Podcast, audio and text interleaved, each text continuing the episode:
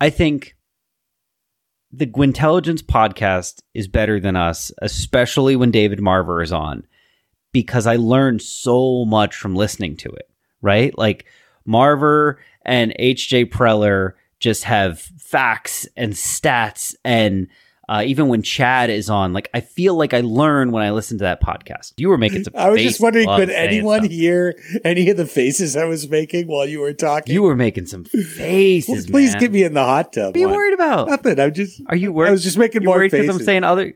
Because because I'm saying other podcasts are better than ours. You think I'm sending people there? They're not. They're not putting out any episodes. no, I'm not Craig. It saying doesn't matter. that. No, not at all. I just didn't want to get into that. That's a banter topic. I feel like that's more of a banter topic. Again, I'm going to steal from Gwintelligence because they made a good point here. Stop If- saying their name. My name is David Marver of Change the Padres. Commander of the Armies of the North, General of the Felix Legions, loyal servant to the true Emperor, Padres Jagoff slash HJ Preller. father to a murdered, Podcast, husband to a murdered, podcast. and I will have my vengeance in this life or the next.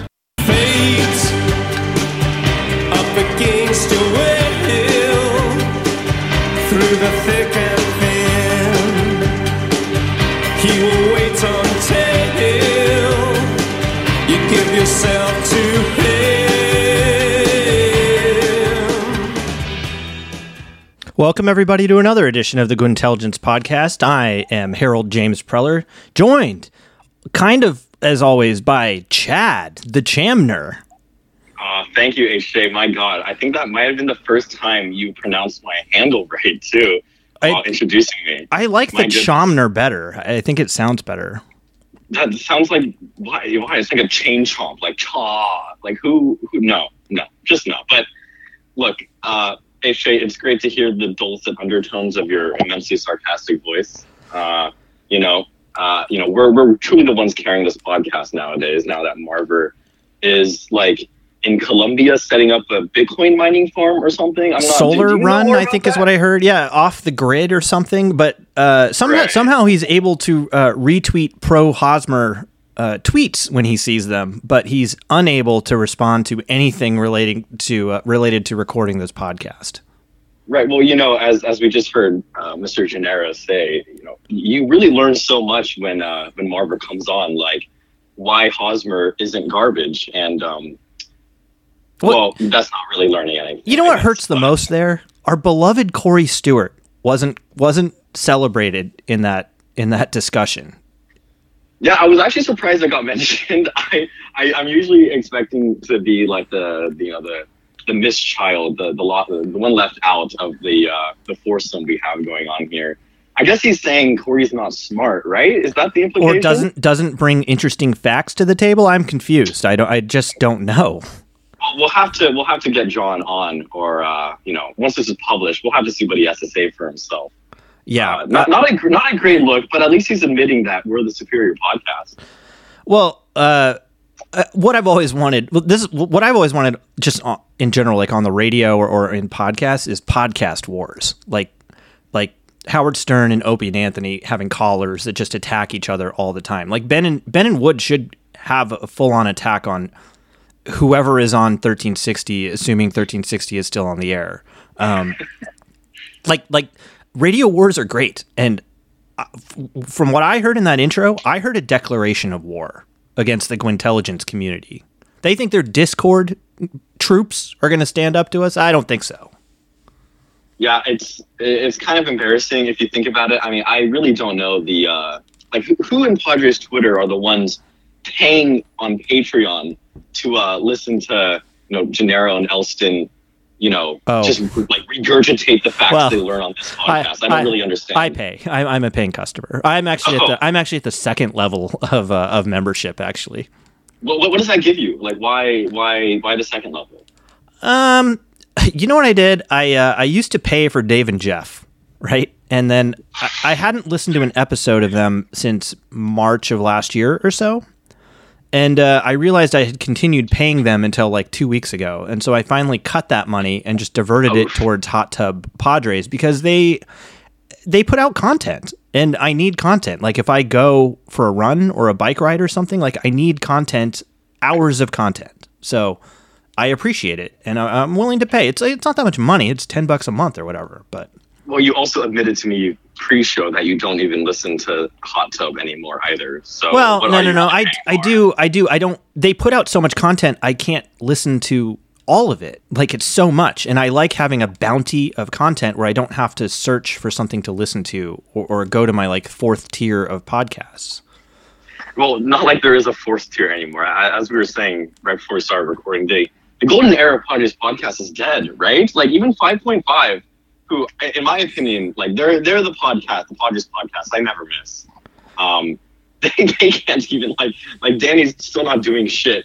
Uh, and I mean, who knows what Eric? I mean, uh, HJ, have you considered doing a pod with uh, Eric? Is that is that something that would interest you? We did that one super pod on my front patio with Nick uh, from Kept Faith as well. Um, are, are you saying you didn't listen to my Brian Lawrence? Um, actually, you don't even know who Brian Lawrence is, probably. My Brian Yeah, Lawrence Padres yourself podcast. Oh, I yeah, I listened to like one episode of Padres Canon. Um, yeah, I, I, I you know, I'll be honest, I don't listen to that many podcasts now anymore. Um, You're too busy living. You're too busy doesn't living the high life off your Tatis coin profits. oh, it's man, I'm still a. Uh, I mean, I'm not, I'm not quite a sextillionaire anymore because I gave away a, a few quadrillion Tatis coins, but uh, you know, it's man, I never, I never thought life could be this good. Uh, I, you know, I really understand why. You know, you, you know the uh, founder of Ethereum, Vitalik, uh, whatever his name is. Yeah, You know, I, I, I understand what it's like to be be him now. Um, it's glorious. It's the next generation of of the world's economy, and Tatis coin is only getting ever more valuable. Uh, you know, of course, if, if the listener, you, if you don't have your Tatis coin yet, number one, you should be ashamed. And number two, message me immediately, uh, and I'll be happy to give you a very good price for them. more like a sexy tillionaire. Am I right, Chad? Oh, oh, Um, oh, HJ, you spoil me. MLB Network announced that they're going to be doing an actual Tatis documentary that will be released right after the All Star game. And if look, I, I'm I'm I'm an amateur investor, but my knowledge of investing tells me that Tatis coin could possibly go to the moon after that, after that kind of exposure. Yeah, I I think you know, I, I definitely think you're right. But I mean, we like let, let's be honest. Uh, Tatis coin is already doing great, but there, there's still room to go. I, the way I like to think about it is, you know, right now we're at the top of the mountain, but we're not even halfway up. Right. It, it's know? in it's still in like inner or Earth orbit. You know, it's no, it's nowhere near the moon yet. There's a lot of there's a lot of space between here and there. So get on while you can. So make sure, yeah, everyone, uh, you know, get also get your merch. Uh, with each purchase of a Tatis coin fanny pack, uh, you get one billion Tatis coins. So Wow. make sure you get on that. When, Wow. when I come to Petco Park, actually, actually, when we go see uh, Eno in uh, North Park on what July first or something, uh, I'll be I'll be sure to be rocking my Tatis coin swag. Uh, you know, you don't want to be that loser that's not you know up to date with the latest style and fashion. Uh, make sure you get that fanny pack. Yeah, absolutely. That's marketing. That's why you have a college degree now, Chad. Um, you know, one I thing have two degrees actually. one thing about podcasting about the Padres that I've kind of learned is it's a lot easier to find topics when the team is terrible. Um, it's so true. it, it's like exciting and we're all happy the team is good, but it doesn't make for good podcasting each episode to be like, hey, the Padres are still really great. I mean, they're playing great. Everything's good. The pitching's good. The hitting's good. We have Tatis. He's on an MVP pace. Like, well, okay, so that, that's the show. Like, there's nothing else to add on that. You can maybe do one show like that, but every week when they're playing well, it's hard to come up with new topics to talk about. And um, I kind of I kind of get why why it's you don't want to be repetitive. You don't want to say the same things as, as other podcasts or whatever they're talking about on old media. It's it's just it's hard sometimes. But luckily for us, the Padres aren't playing very well right now. It's it, we're back we're back to core podcasting principles here on discussing what's wrong with the team, right? Yeah, it really hasn't been that fun. Um, you know, uh, as you said, this the Gwintelligence brand was built on dunking the team and, and how bad they are. Um, so I, it's it's nice to you know it, it really when I watch the team now, I truly get like 2016 vibes. It's it's been really actually you know these last couple like last week week and a half, I I, can't watch the whole game. It's been pretty miserable to watch. uh, I mean, even when like you Darvish is pitching, like sure, it's like great to watch him pitch, but it's just like, okay, half of the game is just the Padres flailing, flailing about and you know striking out, uh, and then you know you will give up like one or two homers, and that's the difference in the game. And sure, like use a you know use probably the most talented pitcher on the face of the earth, but it's just not that entertaining to watch. It's it's grueling. I don't know. Have Well- you been engaged? Well, let's talk about that because I feel like for a large portion of the season, a lot of the hand wringing has been about pitching. It was like, uh, uh, Pa- what's wrong with Paddock? I- I- Why is he even here? Like, send him down to AAA. Or, or it's like Snell sucks, and I, I don't think pitching is the problem with this team at all. I mean, yeah, Snell could pitch a little better, but like overall, this staff is one of the best staffs in, in baseball still. It's like the best stuff. I'm pretty sure we have the low. I mean, ERA is like you know whatever, but it has like the lowest ERA. yeah, and, and, and like I the mean, amount. the, the, rotation for us, all the struggles, like we said with Paddock and Snell, and like you know even losing Morejon. I mean, what Weathers has been actually incredible. Um, obviously Darvish has been great. Musgrove, you know, started off hot, kind of went a little back and he's forth. he's still well he's above average around. though. Uh, you know, Definitely. e- even in the downside, like he's still well above average. Like Snell is a even as as poorly as he's pitched, like still like a four ERA pitcher. And so Yeah. I and fe- the I bullpen has been like amazing. As- I mean, when when they're not pitching more innings than the starters, yeah, they, like they've been excellent. I I mean, did you kind of get the same thing? I felt like the at least the first half of this season, so uh, of what's happened so far, was spent talking about all the problems on pitching and how we need to get Scherzer and how how that's the problem with this team. And I think in the past few weeks, we've kind of realized that the problem's not on the pitching side. The pit, the, the problem is is very much on the offensive side of this team. Yeah, but it's, it's kind of hard to say. You know, like if the I agree, the offense. I mean, you can just look at the metrics. Like the Padres' offense is is like a little above average, while the pitching staff has, like we said, been one of the best in the league. Um, but like it's and not that's- like we that's- don't have good offensive players. But like, there's been so many injuries, which is not a unique thing, uh, by the way. Like, I mean, w- w- when when we get back, okay, well, maybe not when, like, but if the Padres get all their positions, like once Grisham comes back and Nola comes back, you know, uh, Manny has been slumping a little bit. Myers has been really bad actually, but like putting that lineup together, it's it's a really good lineup. But there's been like five games in the entire season so far when we've had that like you know starting nine that we imagined, the starting eight. Um, so I mean, do you? I mean, like who? Th- th- that's the thing. You know, people talk about, oh yeah, we need a new left fielder because Pham has been so miserable. But I mean, Pham has been uh, One of the few good hitters. players on the team out of the past two months, just behind Tatis. Uh, I mean, I and like I think I think I, I've never I never really thought Pham was going to be a long term liability like that. Uh, he's been one of the like best offensive players in the league for most of his career. He's in a contract year, and we know how important free agency is to him. I mean, this is this is a guy you want to be playing every day. Well, and the metrics supported that he was making solid contact. You know, he was unlucky. Basically, it's kind of the same when you look at Manny's, you know, baseball savant stuff. He's hitting it hard. He's uh, got good exit velocity. Like like on paper, it looks like he should be performing better than he is. And usually, when that happens, the performance catches up to the metrics. And, and we saw that happen with Pham, and at some point, that's going to happen with Manny as well. the The thing that I look at is in the beginning of the season, I, think Marv and I actually like, and, and I'm pretty sure I've heard this on other podcasts. Where like, look, we're so used to this Padres lineup having four bona fide players, and then the entire second half of the lineup to two thirds of the lineup is easy outs, and it's like watching. Uh, it's it, it's hard to sustain rallies when your good players like Tatis get on base, and then you're relying on on subpar players afterwards to to drive them in, right? Um, and we, I remember saying, this is different. This looks like we got real hitters one through eight. And that was, you know, assuming Kim was going to become a real hitter, which hasn't really happened all that much. But besides that, um, we're looking at, at, at a situation where there are glaring holes in the lineup, even when the injuries come back, depending on, on how you feel about players like Wil Myers and, and Eric Hosmer, who totally sucks. Um, so bad. so, one interesting thing I saw is I looked at uh, who had the most plate appearances on this team, and two of the four with the most plate appearances are abysmal hitters so far.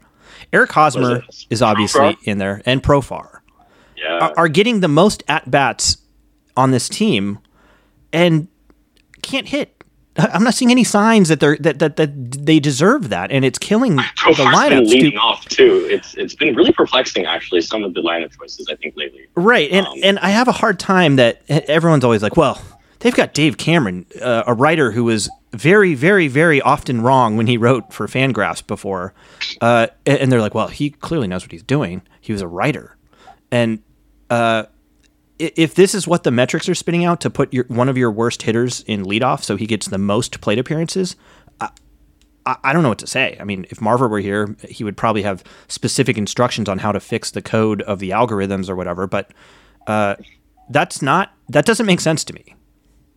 Well, so so HJ, then I go back to like my original question, like if slash when we get Grisham and, and Nola back. I mean, Caratini's been actually one of the better hitters I think for the team, but you know once we get back to full strength, like where, where do you actually make an upgrade offensively? Uh, okay, let, let me just preempt you by saying obviously Hosmer needs to list like, I mean he's like even a questionable platoon player right now.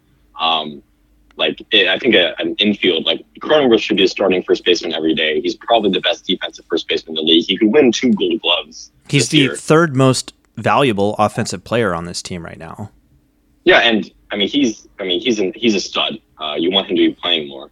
Uh, he just doesn't have much pop, but like you know you would think the rest of the lineup can kind of compensate for that. But so besides Hosmer, where where are you making like an upgrade offensively? Like where what, what kind of player are you bringing in to, to supplement and like who are you shipping out? Well, I like how we just discount that the player who is literally one of the worst players in baseball, uh, who has been worth negative 0.4 WAR in only what are we at like a third of the season.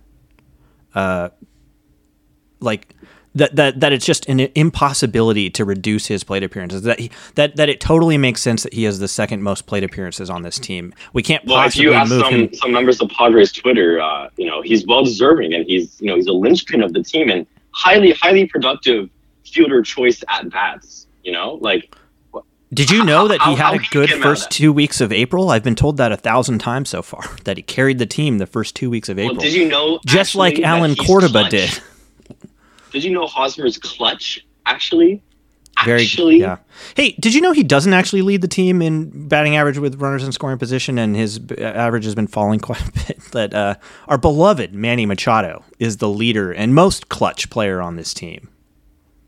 Yeah, you know, um, a uh, uh, a a member of Padres Twitter, uh, who I will keep nameless, but is a very very notorious, uh, you know, Hosmer stan. Or I think I think we need a we need a more derogatory term to refer to these people that support Hosmer. But you know, he posted a chart showing how you know Hosmer. If you look at like WAR or other batting statistics, Hosmer is literally the worst qualified first baseman in the league. He is like 28th out of 28 qualified first basemen.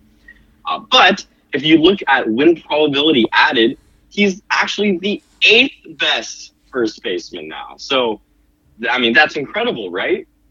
But uh, if you just take a look at, you know, how if you just don't look at first baseman and uh, you look at the entire league of win probability added, Hosmer is 44th in the league in win probability added, which which seems really good, right?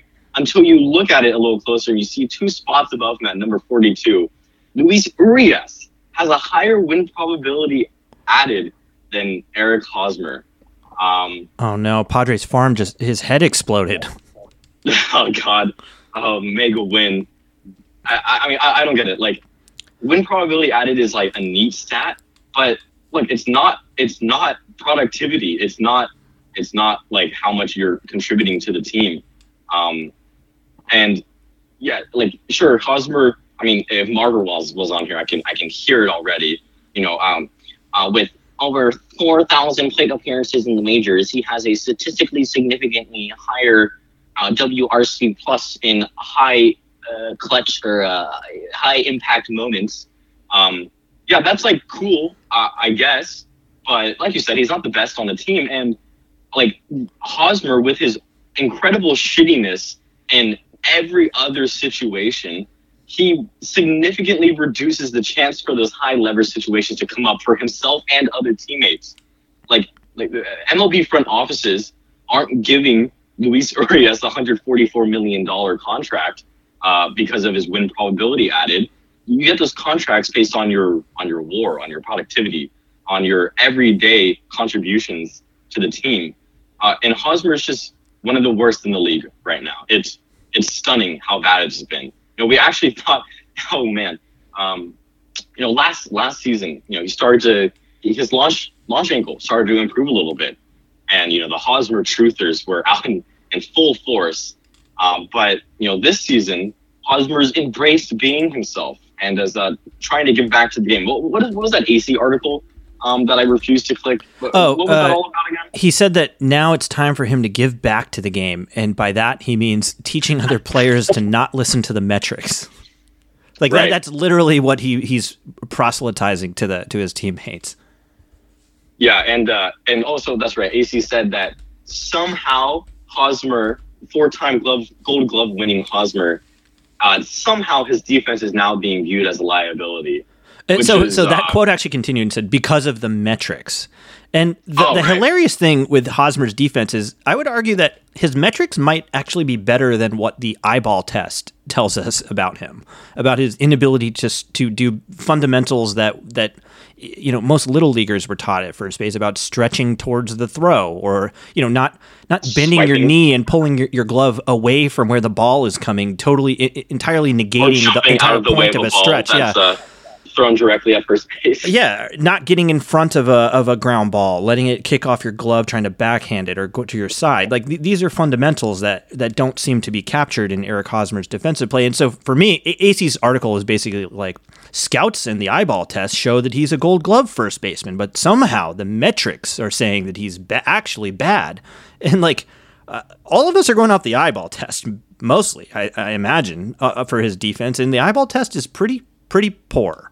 To be honest, Yeah, I mean that's just obviously like fast backwards from Acee there. Uh, just a, a cur- cursory glance at Hosmer's baseball savant page, you see his outs above average is he's in the 80th percentile, uh, which is like obviously horseshit. Um, you know something that's I, I said this a few times on Twitter already, but it it really makes me mad how how many articles have we gotten on Tatis's defense and his and his you know throwing right hand, issues and hand wringing over over his concentration and and compensating for his elbow or his, his shoulder that's not actually the one that's injured and like uh uh, like I mean, there's so much, so much eyewash there, and um, I mean, sure, like, like Tatis gets more clicks. We all know the incentives of, you know, uh, you know, shitty blog UT sports section writers have.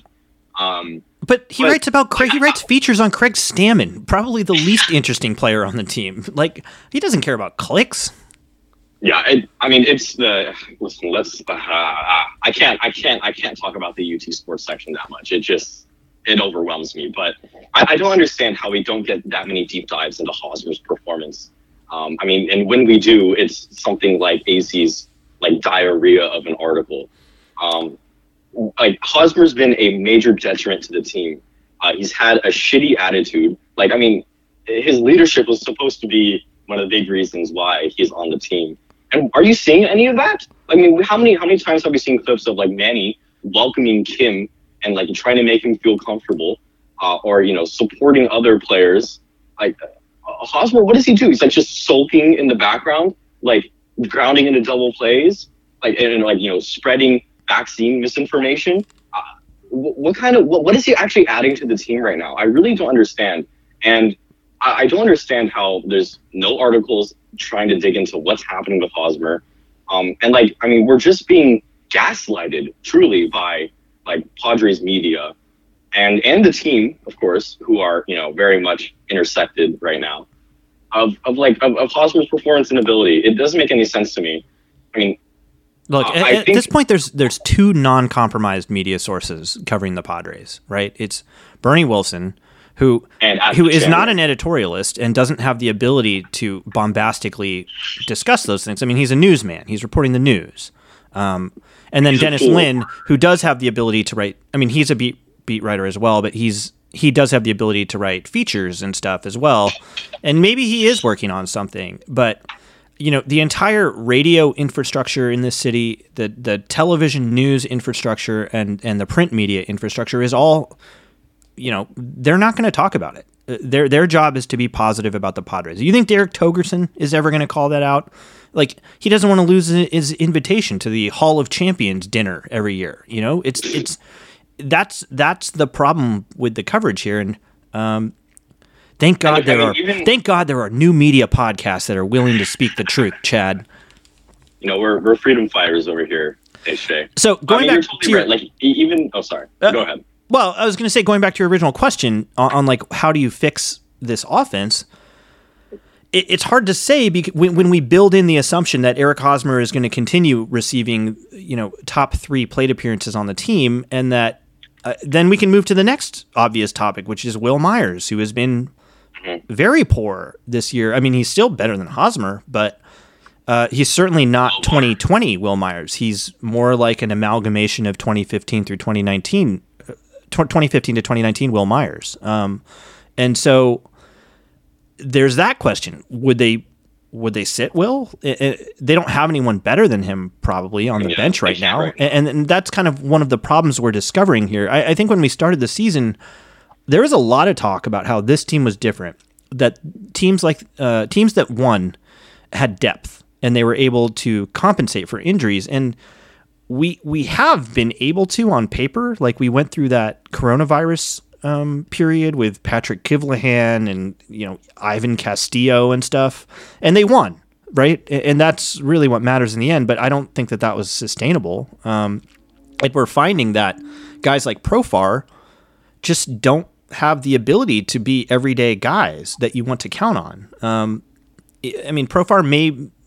We don't really know. I mean, all a lot of the assumptions that were made about going into the season were based on 60 games last year, and you really can't learn that much in 60 games. In 60 games, Allen Cordoba was the top prospect. Like, there's there's, and I think maybe in the case of Profar, you know, we had we had it, Myers, Hosmer, all of them really. We had a lot of data on them before last year that kind of said who they were, and be, I, I think we maybe we we valued what what they did last year in a, in a weird situation in a small sample too much because Profar is currently at negative 0.2 WAR. He has the fourth most plate appearances on this team. Twice as good as Hosmer though. Yeah, tw- yeah, twice as good as Hosmer. Um, amazingly, Luis Campusano in, in in his brief time here was worth negative 0.6 uh, WAR. So Tucupita Wow. Marcano negative 0.3. Like these are these guys are not. This isn't the depth that we were we were hoping for. Yeah, I think, I think a lot of times when people talk about the depth, all they do is list the players, literally list the players on the 40 man roster. And they're like, well, I mean, we've got Marcano on the 40 man, we've got all these guys. And, and okay, every team has 40 guys on the 40 man. Like, it doesn't, they're not, doesn't mean they're good, right? I mean, Yeah, no, it's the depth. It's the depth. I think that's really killing the team. And I mean, depth in this year is more important than I think it probably has ever been in the history of MLB with how many injuries there are. I mean, we've seen it right now when we're, we're having Jurickson Profar start in center field and bat leadoff. Uh, that's really bad. Look, starting in that's center field- construction issue. center field I can live with. Like, they had an injury, they needed to plug someone in, and there wasn't supposedly a better option. Um, but batting leadoff is inexcusable for Jurickson Profar. Yeah, I really I don't understand what I mean. If only we had a you know an independent and strong media that could ask these hard hitting questions to the manager and front office members, we would have some answers here. But we don't have that. I mean, I don't know. I, if I had to guess, maybe it's because Profar has like, you know, I mean, he doesn't hit, but he walks sometimes. So maybe, and the, the team has been. I don't know if you noticed, but I mean, I've been posting about this. Like every time, every starter pitching, starting pitcher the Padres face, I mean, they get through like the first five innings in 65 pitches. They've had no plate discipline. They haven't been grinding out at bats. Um, they've just been like swinging away on the second pitch and, and grounding out or flying out. Um, and at least Profar will take some pitches before striking out or getting weak contact. So maybe that's it. Maybe they're trying to get more pitches out, out of the pitcher. But I mean, it's it's not good. It's it's really bad. In fact, I mean, Jorge Mateo has been. You know, I saw this stat. He Jorge Mateo has like two walks in his entire career in, in the MLB. Two. Two. It's like like we used to we used to kill Hunter Renfroe because he would get like two walks in a hundred plate appearances. Jorge Mateo was two in his entire career. I mean, Renfroe Renfroe would be hugely important to the team right now. He's been pretty like uh, average for for the Red Sox, but I mean, his defense has been better. He, he's like starting to get his arm under control. I mean, We'd be that- fine. We'd be fine with blew up? average right now. You know, like and I mean, and he has power, which the, the rest of the team does not have right now at all. Did you know that uh, this collection of players have more offensive WAR than uh, than Eric Hosmer and uh, and Profar? Uh, Ryan Weathers has positive offensive WAR. Craig Stammen has positive offensive WAR, and Yu Darvish at zero uh, has is, is above them. I'm surprised you just had some like decent at bats lately. Nick, hitting the ball hard. Nick Ramirez has more offensive WAR uh, with his one plate appearance than uh, than Eric Hosmer. Uh, so look, the the problems here, it, it's it, it it's kind of hard because when you say how do you fix this lineup, what do we add, what do we need, it's going to require tough decisions that I, I don't know if we're convinced they'll make. And those tough decisions are, are benching guys that were recently signed for high contracts, like Eric Hosmer, Wil Myers, or to be honest, uh, Ha-Seong Kim, who has been not good hitting. Uh, in fact, all of his value has been from his, his great defense. And at the very least, with Kim, he's he's performing an important role on on the field for the team. Um, but he's certainly I, I, you'd have to call him a hole in the lineup, right? I mean, Yeah, no, it's really bad. I mean, uh, yeah, of the regulars, let's see, he other than yeah, actually, of the regular players that we we frequently see out there, he has the lowest WRC plus of them, um, below like Webster Rivas. So um, there's that's three holes in the lineup right there that that may not change depending on the, the, the temerity of the team and, and, and of Tingler and whoever feeds him a lineup each day. Um, and, and that's a little concerning because then the only hope is that those players defy the years, you know, I'm not including Kim here, but the, the years of track record where we kind of know who they are. And this isn't that far off from what they are, especially when you factor in that Eric Hosmer's on the decline. I mean, if you look at every aging curve, he's on the part where the steepest decline occurs. And his career really has, if you, it pretty closely tracks to what the average uh, first baseman aging curve is so far. Um, so I, I don't know what you do. Uh, to me, the easiest and most palatable thing is to find a right fielder that can at least split time with Wil in hopes that he he figures it out because obviously Wil is a guy that we want to root for. He's we, we I like him. I mean, I don't like to brag, but I have to assume he's also a uh, top level Chick Fil A elite status member like I am, signature status at Chick Fil A, and he's just a th- that's the kind of accomplishment that I can I can respect in, in, in a man. Yeah, you know, I wonder, um, you know, uh, Tommy, uh, you, you know, Giannis Antetokounmpo, the poodle. uh, you know, he, he's he's been like falling Wil for a long time, and I mean, it, it, there's a decent amount of evidence. I mean, like he just might be injured.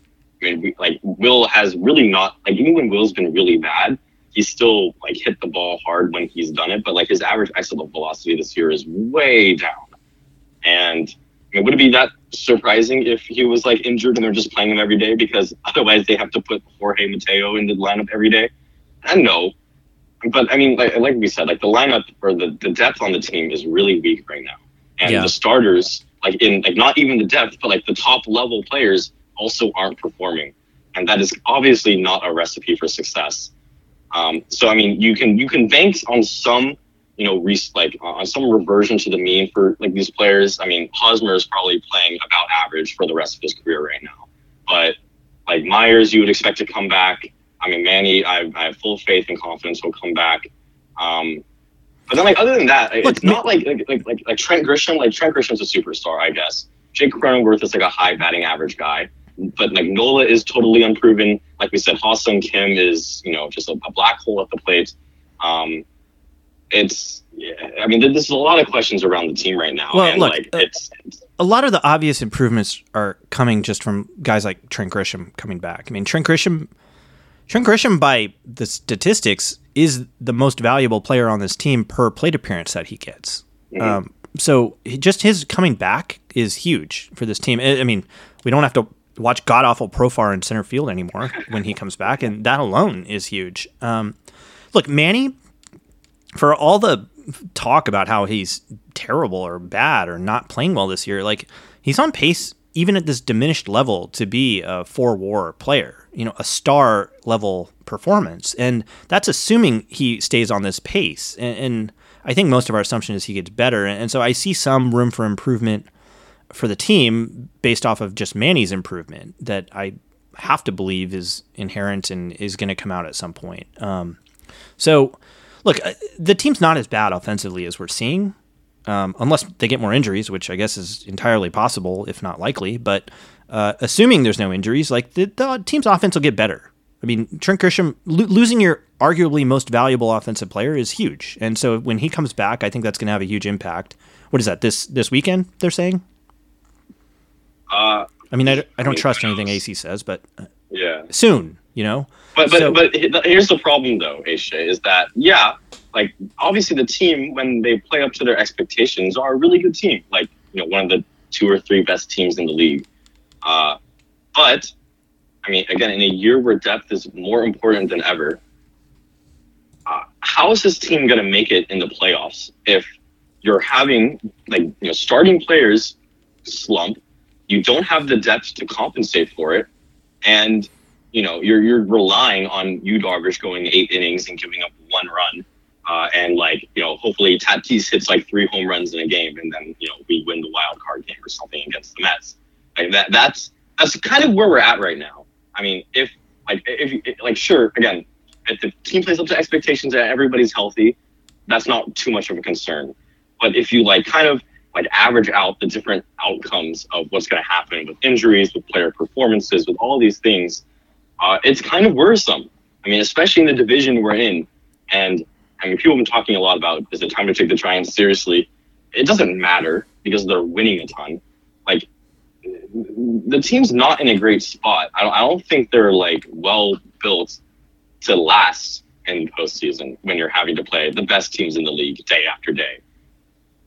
Yeah, it's that brings me to one last thing on this. Uh, I've heard so many times, like uh, like Tingler will have a, a questionable lineup or whatever. They'll they'll have someone sitting and and some scrub in the lineup, and the response I hear on the radio usually is like, "Look, guys, no need to freak out. the The Padres aren't playing for June; they're playing for October here." And and I think that's founded off of an assumption that the team is 100% a playoff team.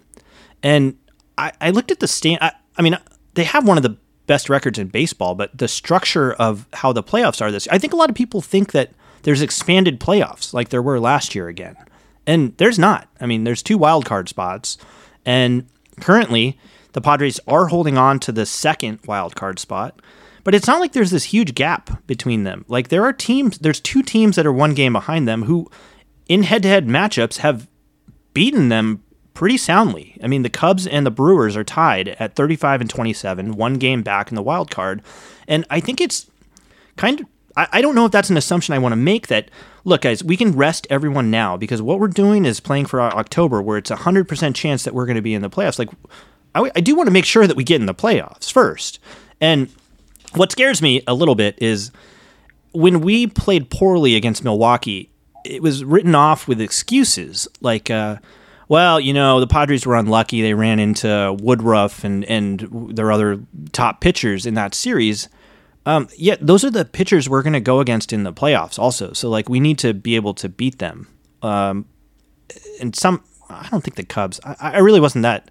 On paper, watching them, I, I don't think that they were that great, but I guess they they're probably kind of the same where they're like, you know, Rizzo's going to start could has the potential to be better. You know, they they have kind of similar arguments on how their team could perform better, but look, the gap's not huge.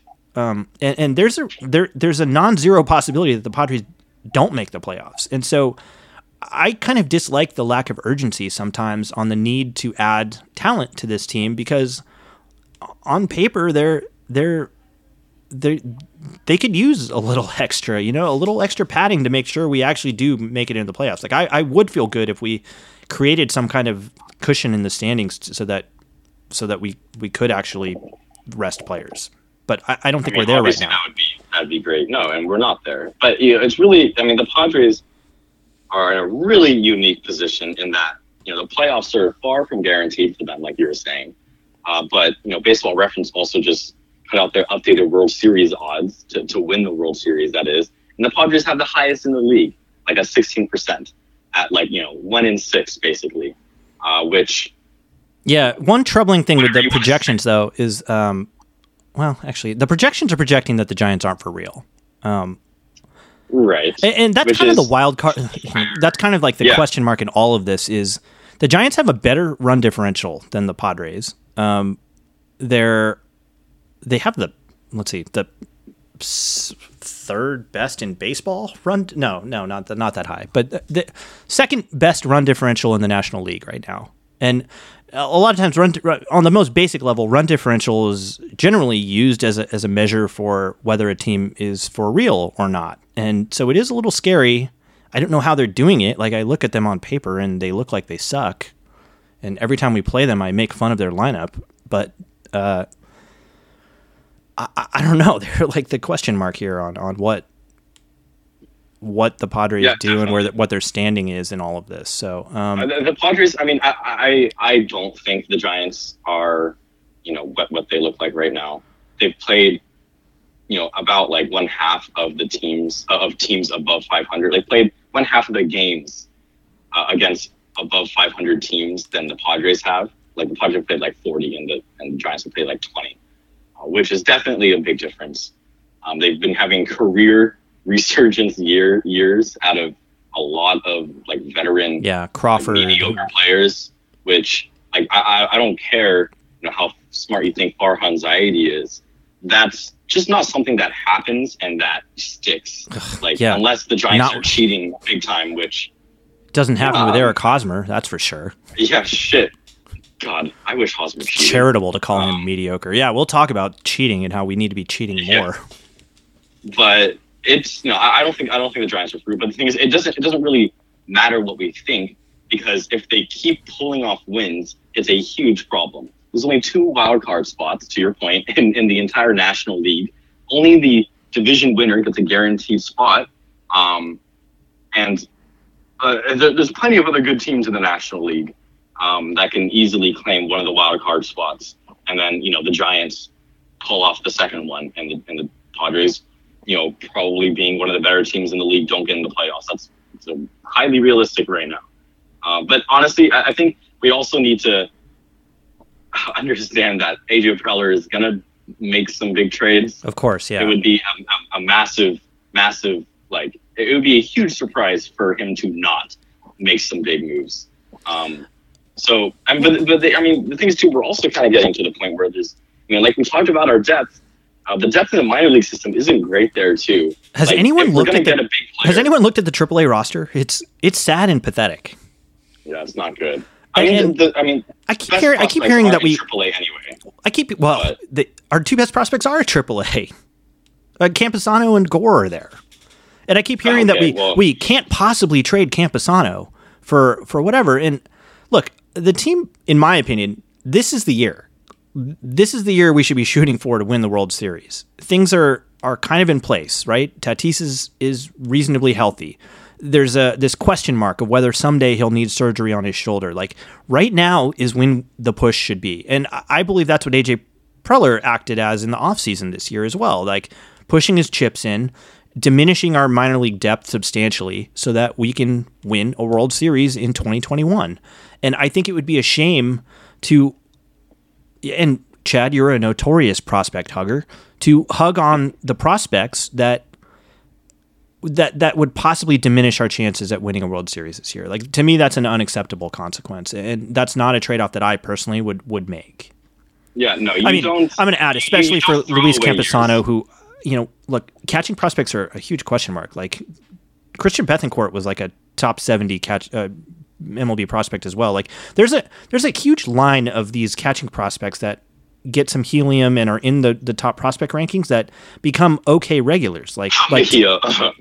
well, like Tyler Flowers was a top top prospect that it was in trade talks for a while when he was a prospect, and it was like we can't trade Tyler Flowers. He's like the 25th prospect, best prospect, and like he's good. He became an, a, a good above average catcher, but an above average catcher is a lot different than an above average, uh, I don't know, shortstop or something. Like it, it's it's it's different on the scale of value to the team. I think.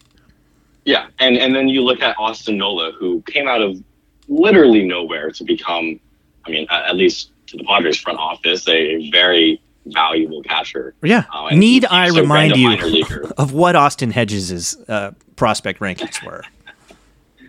And so, we don't need to go down that again. but but you make a point that there's the Padres would have to make some kind of quantity over quality. I hope some team is looking for quantity over quality. You know, there's not there's not that many ringers anymore to, to trade, like the big names.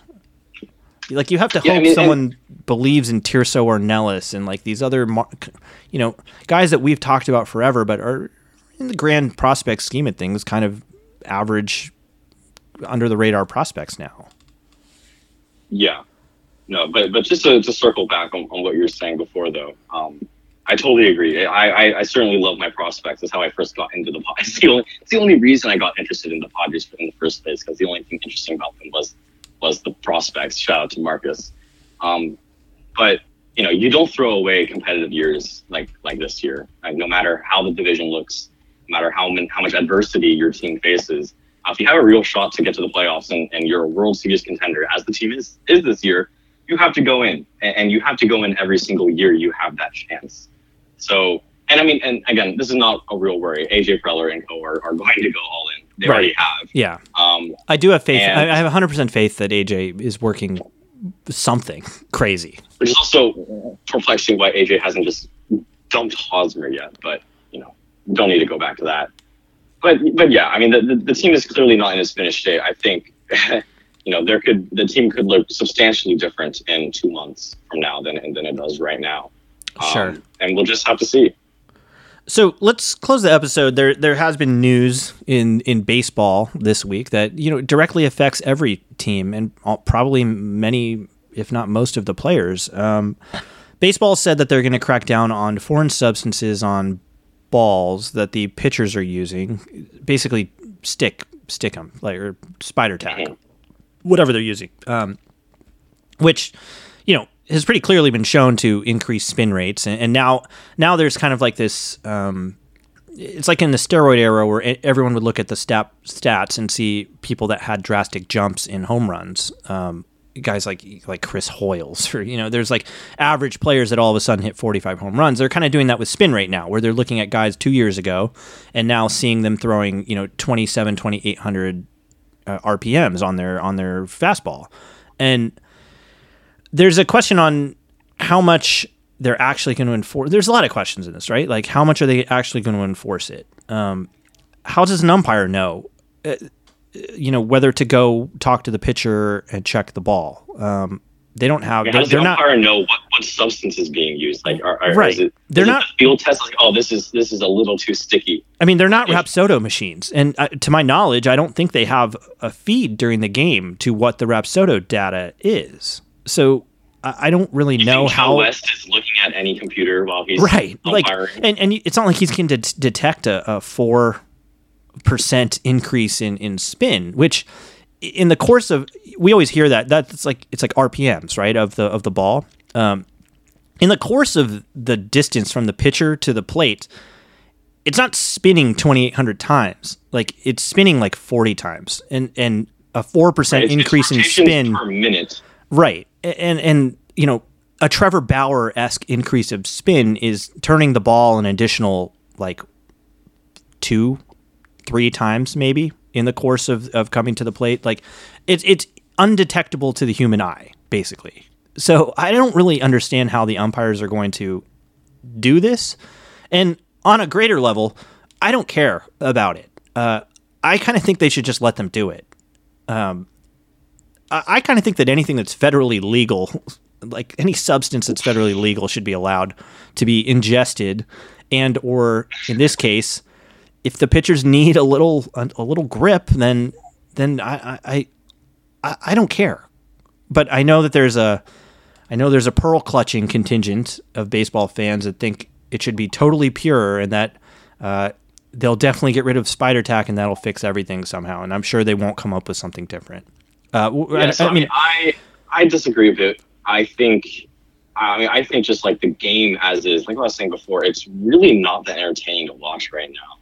Um, and I think like the the whole runner in second base uh, and the extra innings rule uh, that, that that's like a, a it's a solution treating a symptom of the problem that is the lack of offense, and therefore extra inning games will go on to the 16th, 17th, 18th inning because you know every you know 35 year old reliever is coming out there pumping a four-seam fastball with one inch of vertical break, and hitters can't do anything about it. Um, you know, it's enforcement's a big problem uh, and like a very difficult one. I mean, I think in my ideal world, the, the MLB like develops some kind of substance that's uh, maybe they maybe they just keep it rosin. Uh, maybe they do something a little different from rosin. I mean, it shouldn't be that difficult. Teams are employing chemists of their own to develop these kind of things. yeah, but I keep Uh, they- hearing the the solution is like, oh, we'll just have baseball make a stickier ball. Like, you don't think that someone's going to take the stickier ball and make it stickier still? Well, I mean, Or that's like, the thing. If you make baseball a provides ball, then you say rosin. there's no substances you can put on it, and if there's any substance in the glove or like extra on the ball that the umpire sees, that's done for the pitcher. Then, um, I like. I think. I think the because again, enforcement's the big issue here. I think you have to make it all or none, where you say there's no substance or there's only this one MLB approved substance. Anything else we see there, like even if the umpires can't really detect it, take the ball away, send it to a lab. It's very easy to Well, dispel then. so my Um, my problem though is that they've done that. Like, didn't they take Trevor Bauer's balls earlier? Well, and and we heard nothing but, of it. mean, There was that, that, well, that was just for that was not any enforcement. That was just like observation to like gather data uh, for the Well- for like some report to be built. so what happened with that? Well, I mean, then the owners got together like a week ago or something, and you know whoever did that report sounded the alarms, and and the MLB is going to start doing something. Uh, I mean, that's the big question, right? Yeah. Trevor Um, Bauer I mean, literally already- announced two years ago that he did it. Like, he he didn't even keep it secret. He announced that he did it and was like, "Look, my spin went up." like, it's I mean, and good for him. Good, good for him. He he. I mean, honestly, The only thing I'm mad about is that- one of the we didn't do it.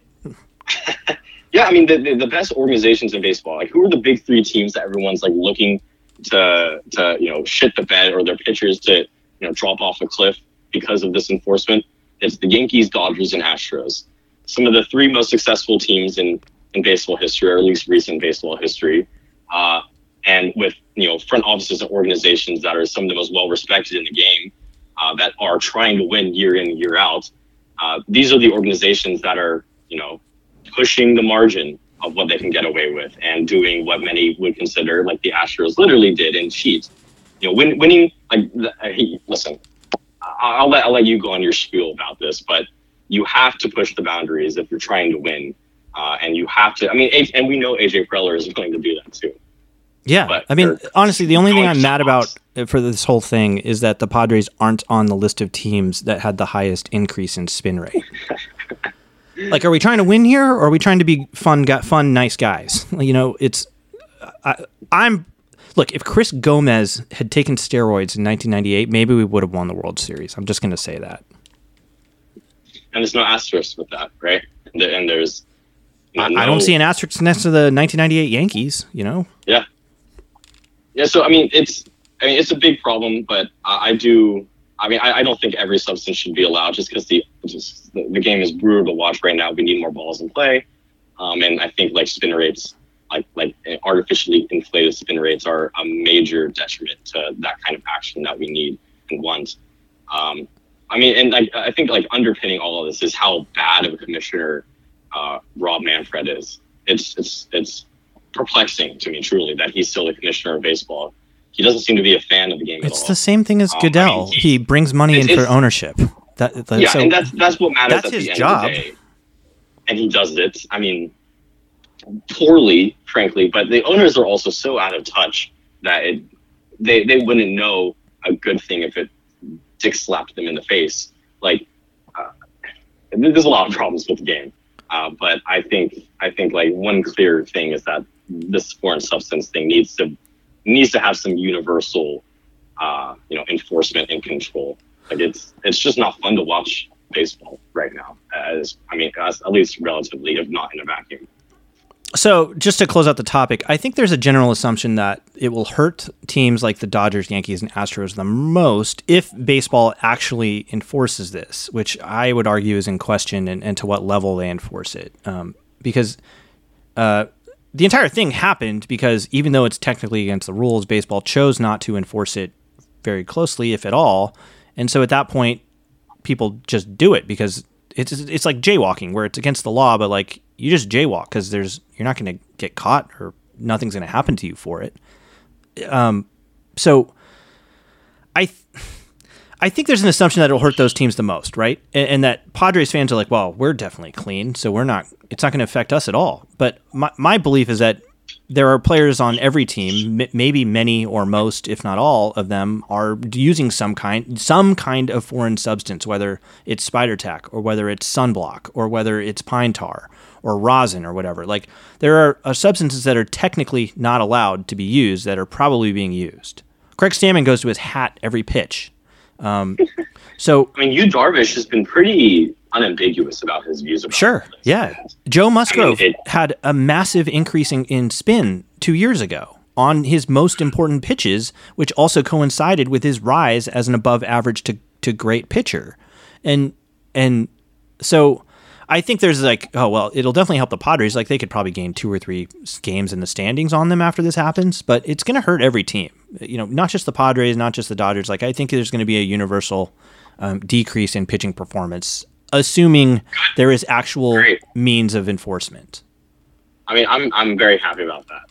I, I think it's I think it's great. I, I think good offense is much more entertaining to watch than good pitching.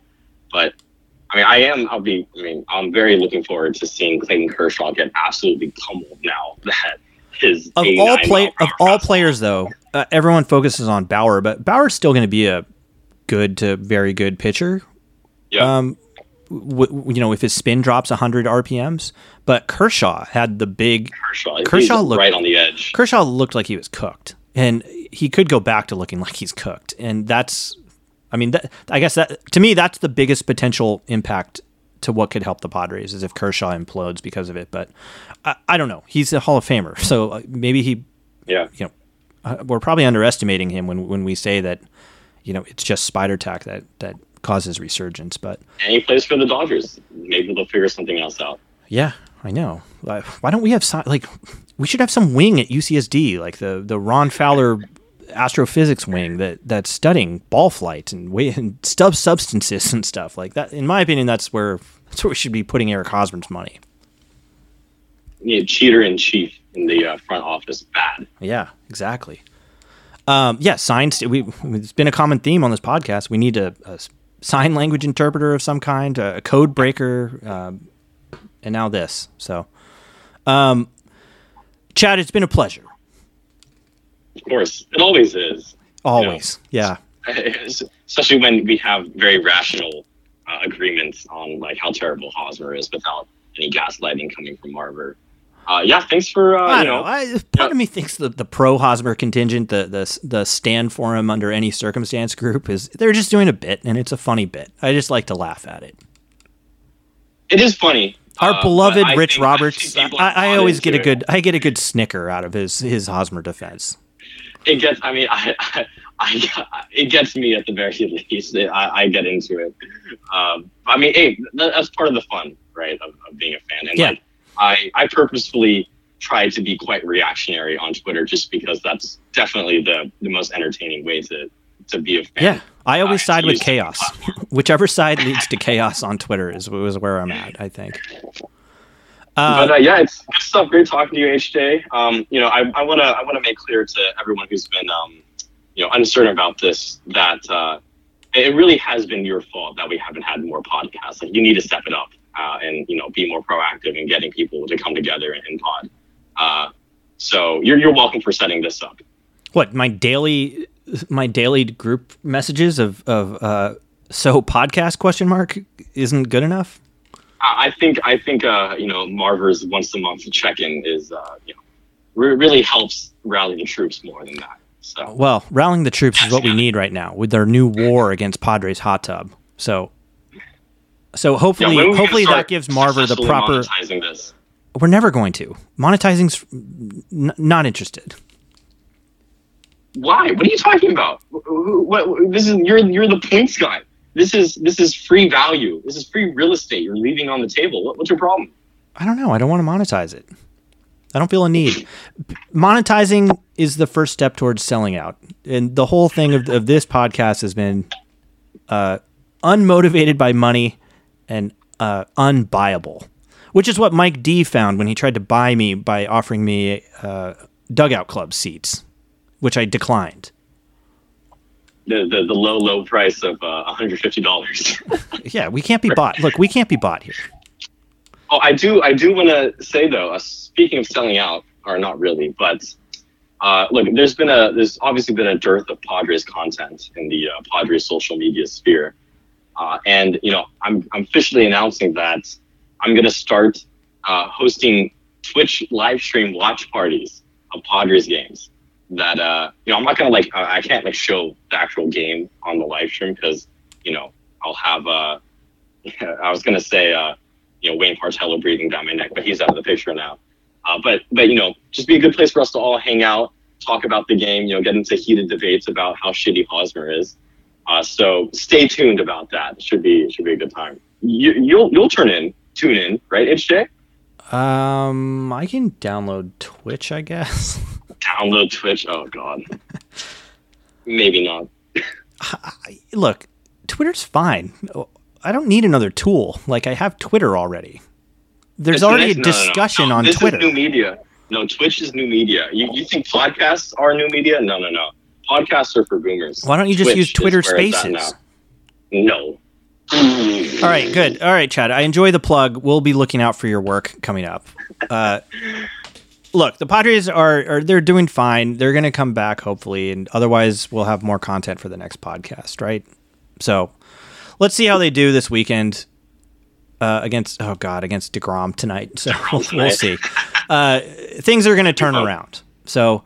Uh, once again, for the Gwintelligence podcast, I'm H.J. Preller, Harold James Preller, uh, saying, Go Padres. Hey, go Padres.